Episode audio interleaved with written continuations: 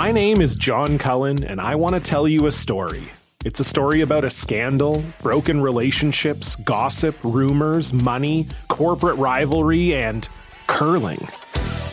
It's the story of Broomgate, how a single broom, yes, a broom, turned friends into foes and almost killed the five hundred year old sport of curling. It was a year I'd like to forget. Broomgate, available now. This is a C B C podcast. Hi, I'm Alex Panetta.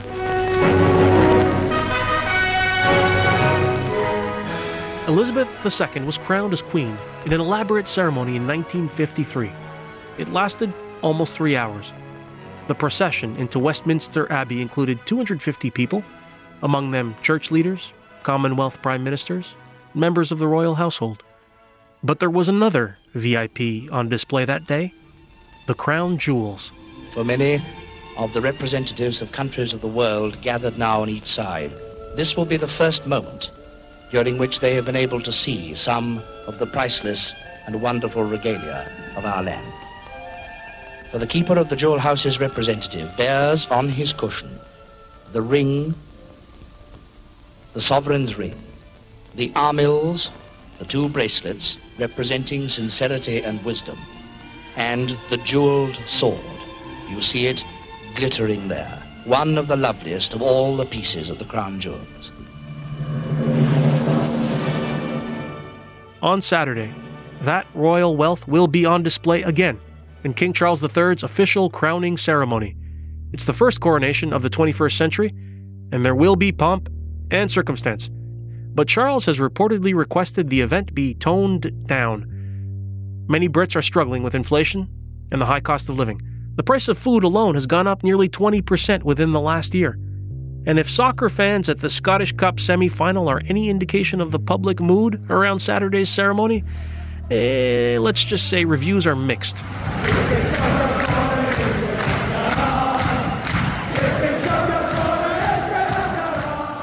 In a survey run by YouGov, a majority of Britons said they don't really care about the celebration. A new poll in Canada by Abacus Data says about the same thing. In fact, most Canadians say they'd drop the monarchy altogether.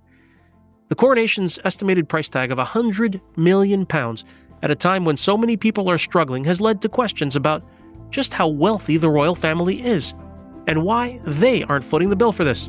I don't uh, uh, give a B, because uh, the, the royal family ain't doing nothing for us. They're feeding the rich, and the poor are getting poorer, so it's all about them. They're spending so much on a coronation. It just feels like a kick in the teeth. Answers about the Windsor family's wealth do not come easy, and that's why The Guardian has launched an investigative series into those royal finances called The Cost of the Crown. David Pegg is part of that investigative team, and he's going to take us through where the monarchy gets its money. He'll explain the secrecy, and he'll break down the confusion about what belongs to the royals and what belongs to the British people.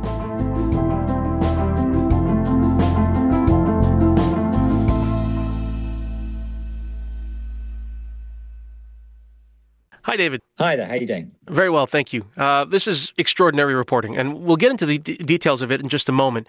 But Charles has been king for eight months since his mother's death, and, and, and the issue of Charles's inheritance actually was a hot topic in the days uh, after the Queen's death. But we, we don't actually know how much Charles got, because his mother's will was confidential. Uh, but I, from what I understand, the monarch's will hasn't always been kept private. So what changed over time? Yeah, that that's right. So two things, really. One is that Queen Victoria was, like, fanatical about secrecy. I mean, if you thought these guys were bad, then Queen Victoria was something else. This is like, in, in eighteen sixty, a law gets passed called the Crown Private Estates Act. And it, it basically says, in terms, the monarch's will will be secret.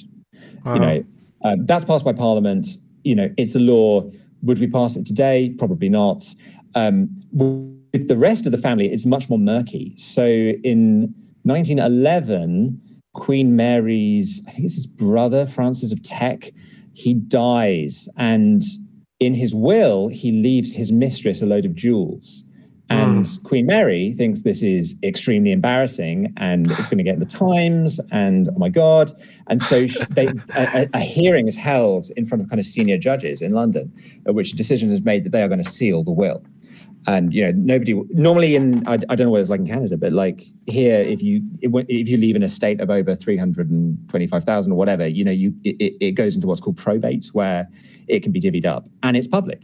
You know, you can oh. go and look at anybody's will, because, you know, that's so that you can find out if you're a beneficiary. You know, that's the law, except for the Windsors, who this isn't part of some, you know, piece of statute. This is just something that judges have done in secret hearings for the last hundred years. When a member oh. of the Windsor family dies, the executor goes in front of the family court and says, well, they're a member of the Windsor family, so you have to seal the will.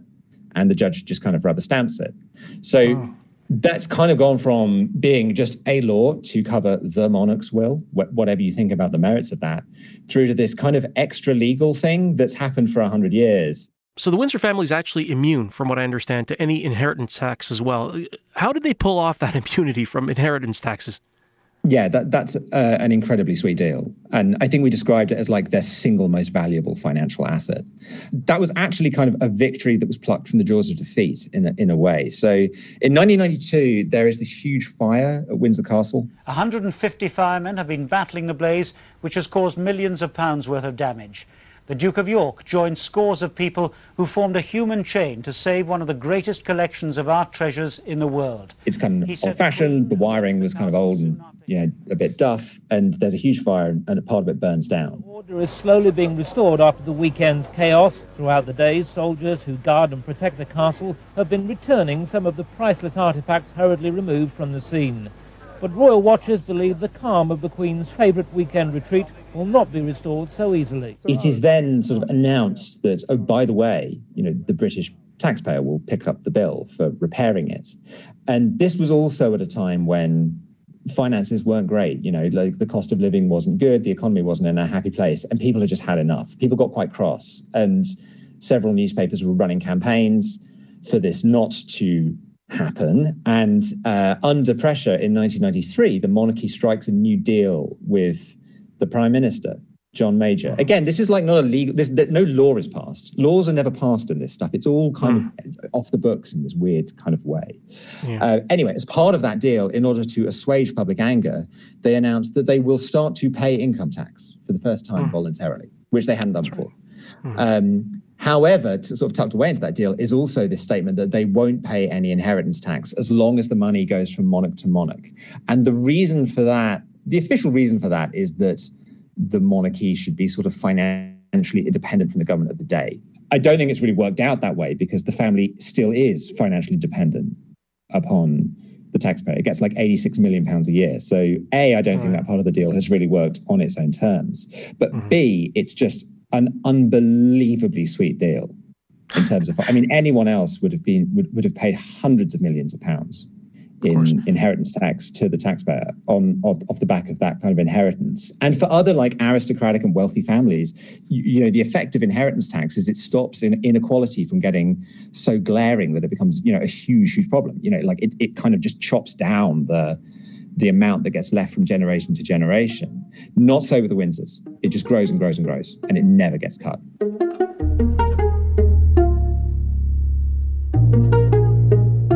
And to, to, to paraphrase the local car salesman, if you think that deal's sweet, wait, there's more. The secrecy around the royal family extends to things beyond inheritance. So what kinds of other privileges do they have that allow them to keep their finances hidden from the public?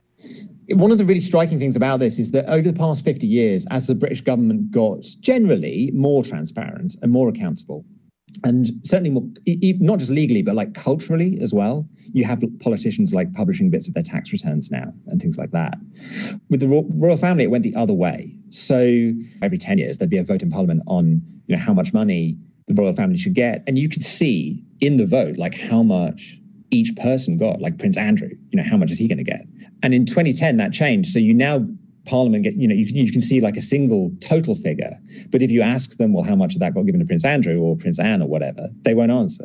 That, you know, that's now secret. Mm, mm. Uh, there used to be a kind of shell company at the Bank of England that we discovered a few years ago was set up at the behest of the Queen's lawyer who's presumably acting on the Queen's advice. And the government set this very strange entity up called Bank of England Nominees, the idea being that it would hold all of their shares and investments so that the British public couldn't see what they were. That, you know, they're immune to kind of standard transparency laws like the Freedom of Information Act and things like that. So, I mean, take it in, in individually, any of any one of these special privileges would be quite an obstruction to a journalist who wanted to assess, you know, the wealth of a public figure. When you put them all together, it creates this enormous shield of, of borderline impenetrable secrecy that is, A, kind of really frustrating and weirdly anachronistic. I mean, the, the, no other kind of entity in public life in twenty-first century Britain is protected like this, but is also kind of compelling. You know, for an investigative journalist, that is painting a bit of a target on yourself. Well, through the hard work of you and your colleagues at The Guardian, we've learned that since his mother's death, Charles's personal fortune has grown uh, to about one point eight billion pounds. Um, I'm hoping we can get into th- some of the specifics of how you came to yeah. that number. How did you find these uh, sources of funding? So, so just kind of a couple of things at the outset, right? So, like, this is looking at their private wealth, like their private assets. So it's it's not taking into account that sovereign grant, that eighty-six million pounds that they get each year. That's just to pay for their public duties. But they also have a, like an array of assets that are in and of themselves either very, very valuable or which they've kind of financialized in a way that pay them a regular income. And those are the bits that are, are really, really kind of hard to perceive. And those are the bits that we've, we've tried to kind of strike out at. So we've looked at about, I can't remember the top, off the top of my head, it's like seven or eight, I can't remember precisely, different types of assets. And those are the things that we've kind of looked at and tried to, you know, and in some places, I tried to value. And in some places, like, it, it's, it's much easier to tell than, than others. But in some places, it's so well hidden that you can... you're necessarily working in the dark a little bit, but we think we've come up with you know, you know estimates that are A, pretty informed, and B, quite conservative. So you know we're we're pretty confident in this figure. The fu- the fundamental and ultimately quite frustrating truth, if I'm being completely honest, is that nobody knows exactly how rich King Charles is, and the ironic thing is that that probably includes him.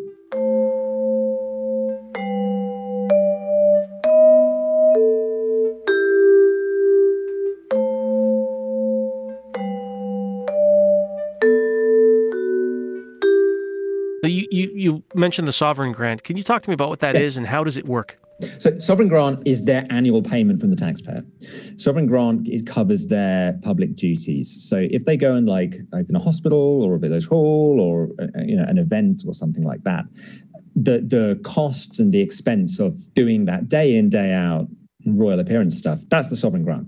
It was eighty-six million pounds last year, I think, and you know, that's a considerable increase on what it was ten years ago. It, it does now contain a bit of extra cash to refurb Buckingham Palace. But even if you deduct that, it's gone up, you know, quite considerably. Um, one of the things that's really interesting and slightly controversial about the sovereign grant is it contains this golden ratchet clause. What, what they get paid is tied to something called the Crown Estate, which is like a kind of national property estate. It, it pays its money to the Treasury, and they would get a slice of it. Um, and the idea being that by linking the what you paid to the monarch to this national property estate, it would effectively mean that their income was like a barometer of how economically healthy the United Kingdom was. And so when the U K was doing well, the money would go up. And when the U K was struggling, the money would go down. Problem is, it, this golden ratchet clause kind of then uh, obliterates that from the off, because it effectively says that the money can go up, but if the profits go down, you have to pay them what you paid them last year, that is what you pay them can go up, but it can never go down. You know, that's another th- really important thing to remember in the context of the coronation, right? You mentioned earlier, like, cost of living is really biting people. But for the past ten years, government has been operating on an austerity principle that means that they spend less on public services as well. So not only have you got less money to buy things yourself, but what the government will give you in kind of health or welfare, all of those things have been cut. And so whereas everything else in the state has kind of shrunk and gotten more anorexic, the, the payments to the monarchy have just gone the other way and grow and grow and grow and grow and legally cannot stop growing. One of the facts that, that most uh, surprised me was this detail about the Crown literally owning parts of the ocean floor along with mineral rights off the, the coast of the United Kingdom. Can you can you walk me through the Crown literally owning what's under the ocean?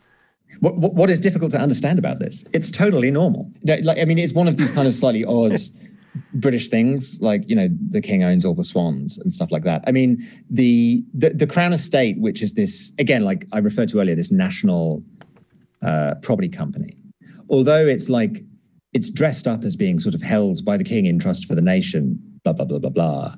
In practice, that's a load of nonsense. It's just, it, it's owned by the Treasury. It pays its revenues to the Treasury, and the Treasury gives them some money occasionally, right? Like that, that would, that would, that's been the deal for hundreds of years. So the Crown Estate owns also, um, well, what do they call it? I think it's called the foreshore. This is literally like, you're right, it's like the ocean floor. It's the ocean floor surrounding the island of, you know, Britain. So there's quite a lot of it, which was an, an entirely uninteresting and not particularly lucrative thing for the national property company to own until about the last ten years when offshore wind became a thing. And now it's mm. hugely profitable, huge, like absolutely mind-blowingly profitable. So there was like the most recent auction of offshore wind rights um, raised like a billion pounds or something. And because of this sovereign grant deal, logically, you know, some of that then should immediately be carved off and handed over to the king. And this is like so embarrassing uh, that, that the king has said, oh, actually, you know, you don't have to give me that. You can change the deal. Like, this is finally the part where they're like, actually, you know what, this is too much public money. You can, ha- you, you don't have to give us that bit. But it's, it's one of the ways in which like the, the kind of wealth of the monarchy is wrapped up with kind of the, the British political economic situation in a, in a way that is just, again, like, quite strange and quite anachronistic.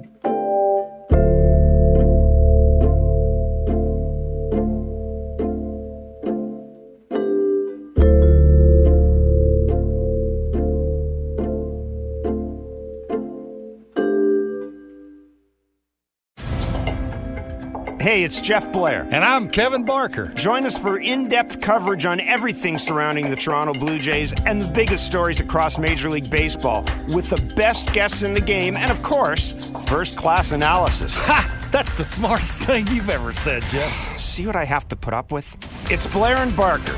Be sure to subscribe and download the show on Apple, Spotify, or wherever you get your podcasts.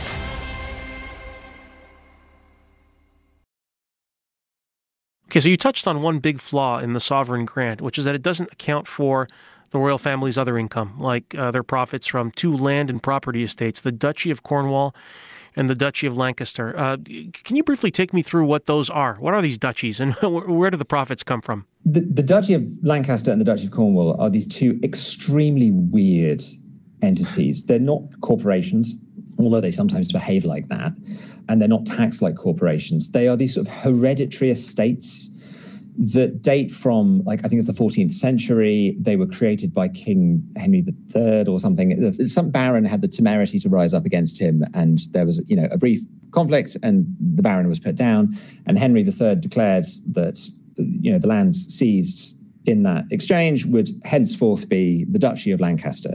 And the monarch would be the Duke of Lancaster, and its profits would go to him.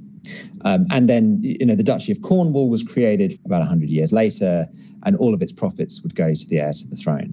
And, I mean, they used to be just like aristocratic estates, right? They used to be, just be large swathes of land, and you would rent the fields out to farmers or whatever. And there were occasional rows in Parliament about how the really it should have been handed over to Parliament at the same time as the Crown Estate was. Um, two things I think have changed about the duchies, right? One is we just live in the twenty-first century now. I mean, it is just really, really difficult on like a democratic level to say, nope, in exchange for your public role, you're going to get a twenty-one million pound salary. No other individual in public life gets a twenty-one million pound salary. And the second thing is that they like they are vastly more profitable than they used to be. So I mentioned before, they're like aristocratic estates, right? They're land holdings. They're large, large expanses of field up until about the sixties or seventies, where they suddenly become much, much, much more commercial, in part because Prince Charles was so hands-on in managing it and and transformed it from this kind of slightly lazy, bucolic rural fiefdom into, you know, it, it owns like a Waitrose warehouse. It has like commercial property and urban property and things like that. So, yeah. you know, it, the amount of funds it generates have increased like tenfold since nineteen fifty-two. Wow. And it's now unbelievably valuable. So it's effectively a hereditary, a tax-free hereditary property company that pays all of its property in private income to the monarch and the heir to the throne to spend as they like. And yeah, again, I mean, I just, I say it aloud and, and it, sounds slightly mad, but but no, you know, that is fair. That is that is what it is. You know, it, it, yeah. it's just that they're, they're really strange entities. They're really, really odd. Yeah. Uh, Charles also inherited property from his mom. Uh, the king and his queen consort, Camilla, now have uh, more than a dozen homes with a total of two thousand rooms. Places like Buckingham Palace aren't technically Charles's property. Uh, they belong to Britain, but there are a couple of rural estates that are valuable. And where does the king make money off of those properties? So something like Sandringham or Balmoral, uh, they were both acquired by Queen Victoria and uh, just passed down through the family privately. Again, used to be like not particularly impressive. Indeed, that like Sandringham was actually sniffed at when when when the mm. Windsors first bought it. It was described as like six thousand acres of sand or something. Like everyone was like, why have you bought this ridiculous estate on the coast of Norfolk? Um, However, again, like it's been, they've been transformed into something much more, you know, commercial. So you can go and visit Sandringham now. You can go and, and you pay like a thirty pound entrance fee, and you can toddle around and, you know, look at the tea cozies or whatever. But they're also rental and agricultural estates as well. So, you know, people that they, they own houses that they rent out to people to live in, and your landlord is the king, um, or you're a tenant farmer on the Sandringham estate, and you, you know, you you have your agricultural land that you farm, but the owner is the king. Um, and the, so Sandringham is worth about two hundred fifty million, we think. Balmoral about eighty million pounds. I mean, that's got like commercial deer stalking. If you want to, you know, shoot pheasants or whatever, you can do that on either of them. You're fishing, forestry. But again, like they're not really taken into account when Parliament is setting how much it pays them. And and that, I think, is, is where the political question arises, right? Like, if this family is privately so rich, shouldn't that be taken into account when you're taking money from the British public to give to them?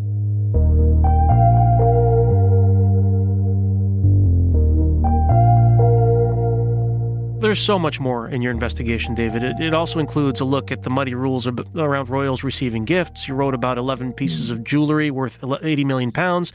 Uh, there are also stamp collections, a fleet of fancy cars, racehorses, artwork by Monet, Dali, and Chagall. But I really have to ask you about the connection your investigation found between the royals' wealth and the trade in enslaved people. Uh, what has King Charles mm. said about those ties?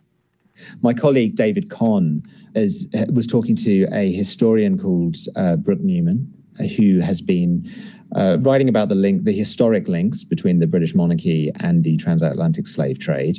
She had found a document that was a share transfer from a slaver called Edward Colston. Edward Colston, uh, maybe not internationally famous, but he's really famous in Britain because his his statue used to be up in Bristol.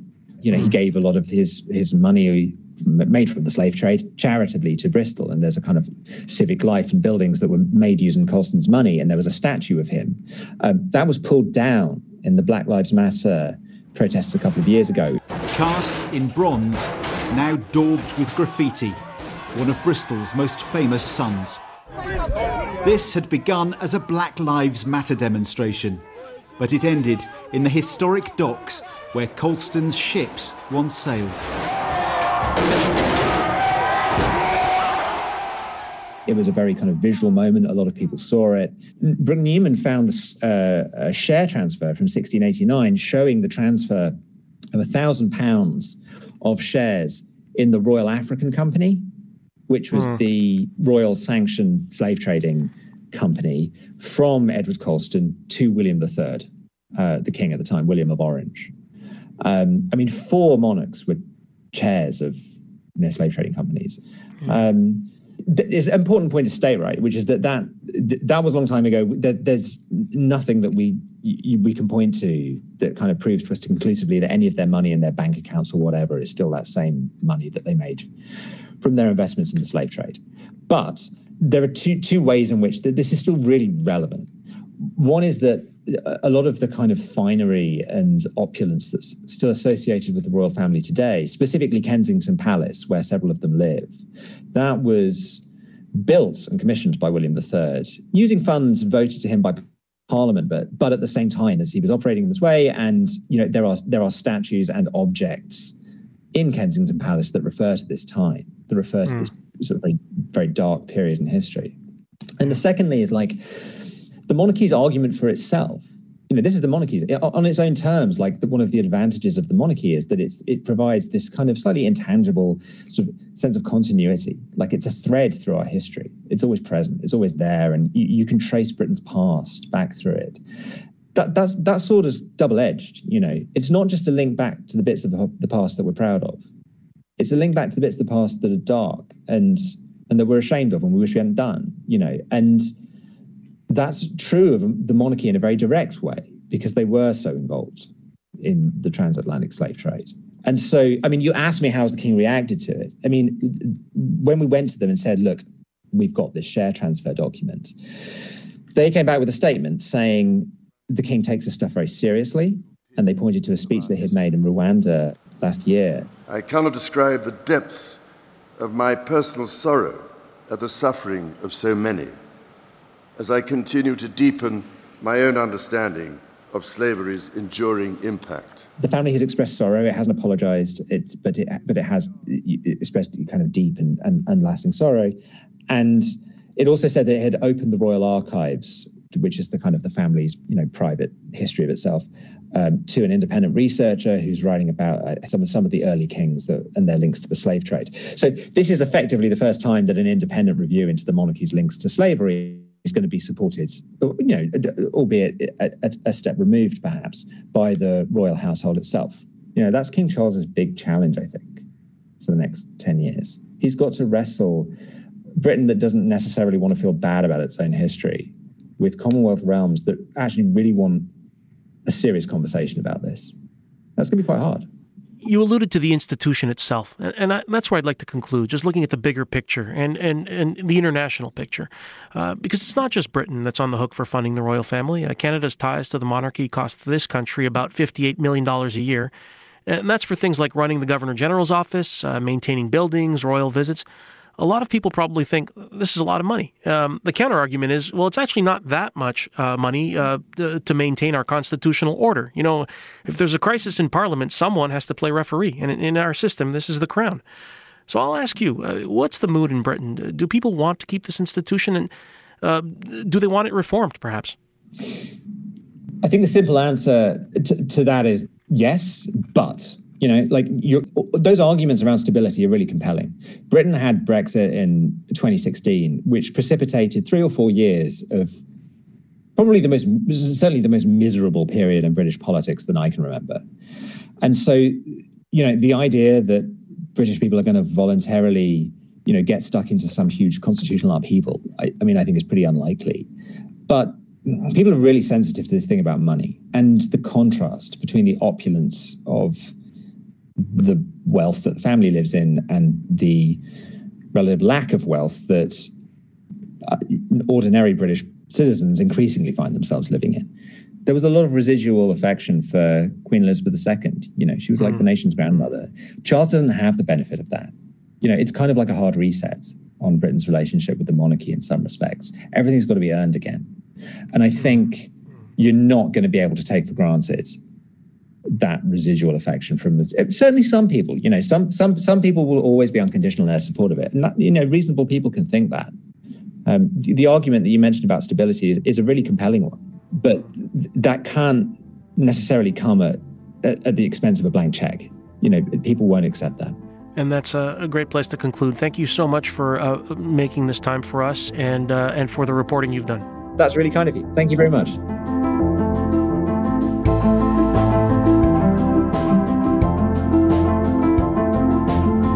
Well, that's all for this week. Front Burner was produced this week by Imogen Burchard, Derek Vanderwyk, Lauren Donnelly, Rafferty Baker, and Jody Martinson. Our sound design was by Matt Cameron and Sam McNulty. Our intern is Konstantina Varlokostas. Our music is by Joseph Shabison. The show's executive producer is Nick McCabe-Locos. I'm Alex Panetta. Thanks for listening, and we'll talk to you next week.